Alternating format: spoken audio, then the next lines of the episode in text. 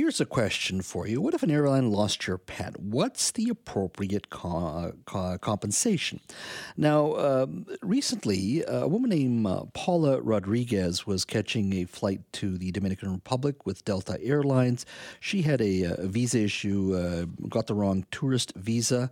Uh, she did arrive um, at the uh, airport uh, with her six year old Chihuahua mix, Maya. Um, it, now, the Dominican Republic native was separated from her dog after problems with her tourist visa, as I said. Uh, the dog spent the night at an airport, uh, at the airport, uh, as Ms. Um, uh, Rodriguez did, did, as well. She stayed at, uh, at the airport as well. Now, Ms. Maya's, the dog, was supposed to stay at a Delta pet facility, an airline agent told um, Washington Post recently. Uh, but what happened was that was the last time Ms. Rodriguez saw her dog. Uh, two days after returning home, uh, uh a Delta agent called uh, uh, Ms. Rodriguez and said Maya broke her carrier in the middle of an active runway on her way to the pet facility the night of August 18th when this occurred and escaped the restricted airport area. To this uh, to this day, they have not been able f- to find the dog. Now, Ms. Rodriguez says that Delta called and said the compensation for the loss of her dog uh, is $1,800, which got me wondering uh, what is the appropriate compensation for something like that? And I thought the perfect, perfect person to speak to uh, would be Rebeka Breder, who, of course, is an animal rights lawyer. Rebecca, thank you for joining us.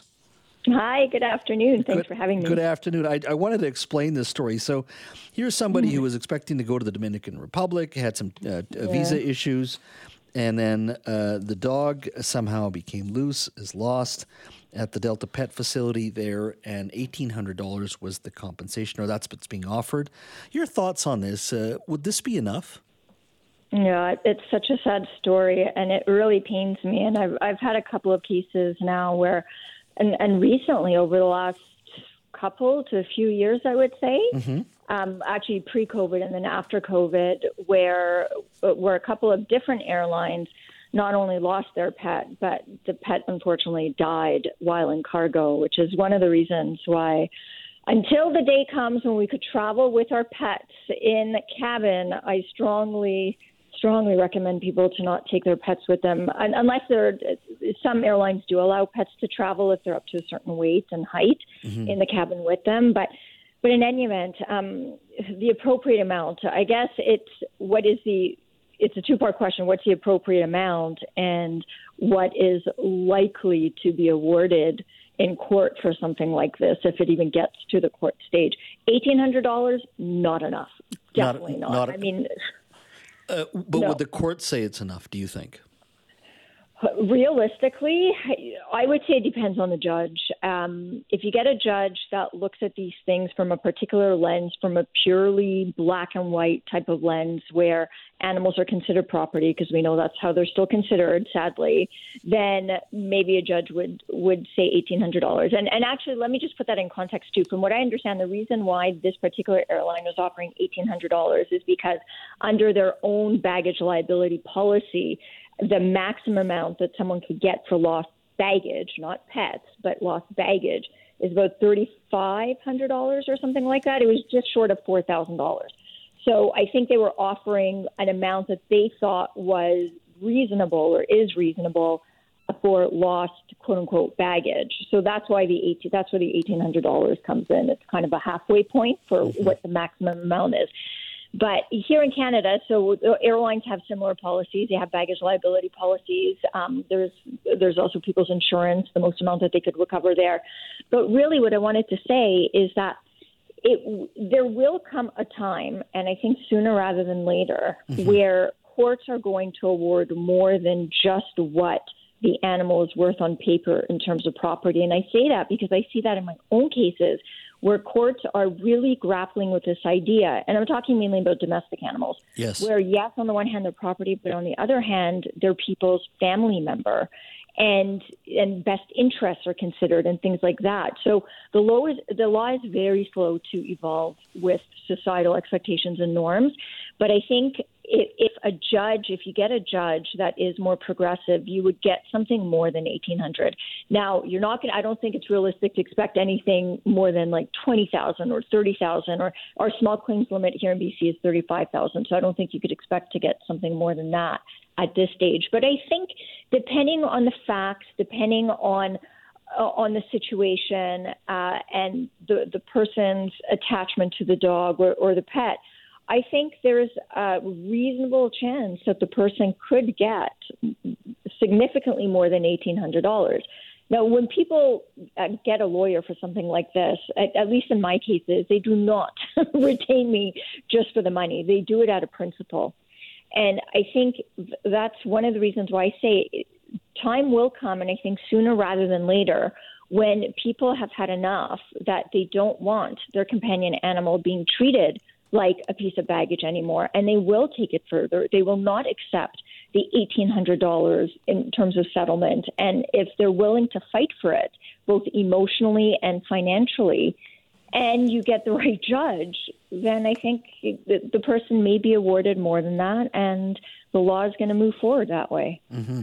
Now, I, I, think Delta did also fly um, uh, Paula Rodriguez's mother uh, to Atlanta to help search for the missing pet, and even brought some of Rodriguez's clothes to plant a familiar scent. Uh, but so far, uh, nothing at this at this particular point. But you raise a very interesting point uh, at, at the beginning of our conversation, which is you probably shouldn't bring your pet with you at all because they are at this point treated as baggage, as you say. Yeah, they really are. They really, really are. And it just, I, I understand, and it's not to shame anyone who does it. It's not to to tell this particular woman you should should have would have. You know, hindsight is always easier said than done. But if you do have a choice, if you do have the option, and you don't really have to put your beloved dog or cat in cargo, please don't. And the reason why I say that is because these types of scenarios happen way more often than we would like to believe.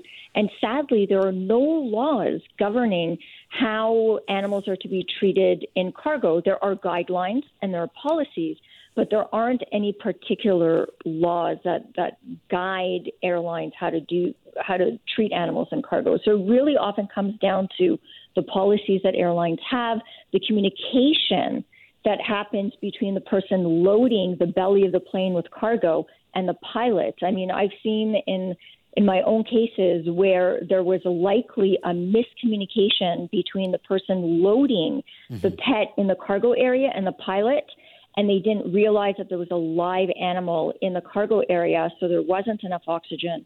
The air pressure wasn't good enough for the animal. It was pressure. The the compartment was put in a way um, for cargo and not for a live animal. So there's so many different factors at play. Mm-hmm. But until until our laws are actually come into come into or created to protect animals in airlines, then I, I really, really strongly encourage people to just not take your companion animal in cargo. Just mm-hmm. don't do it. Uh, I want to change the subject a little bit. Um, in uh, in Tsawwassen, they have a Facebook page called Tsawwassen Loop, which just is mm-hmm. local folks uh, helping each other with uh, you know your your favorite ice cream shop down to I need a carpenter. Who would you recommend? Uh, so it's got a significant amount of followers. But I saw a posting there just recently from uh, one of their contributors named Emma, and it was just uh, the woman in this case had a three month old puppy, and they were out walking. She and her husband were out walking um, at a local park called Winskill Park, which is very popular in Tsawwassen. And mm-hmm. uh, at this point, the the dog, when they got home, um, you know, started acting acting very differently. And when they look back along the timeline, they realized as they're out in the park, um, they she the, the, dog she tested positive for having inhaled or consumed fentanyl and other opioids. Uh, now, this is a very popular park, uh, not only for dog lovers but for parents. Kids are out uh, in different parts of the park playing, you know, um, baseball, and there's a swimming pool nearby as well. I'm just ta- uh, wondering, in your practice, are you hearing about more of these types of things happening, uh, whether it's inhaling opioids or fentanyl or even cannabis or edibles? Are you hearing cannabis. more of this? Cannabis? Yes. Yes, yes. I hear. I haven't it, in in my own practice. I haven't seen fentanyl fentanyl yet, but mm-hmm. that doesn't surprise me.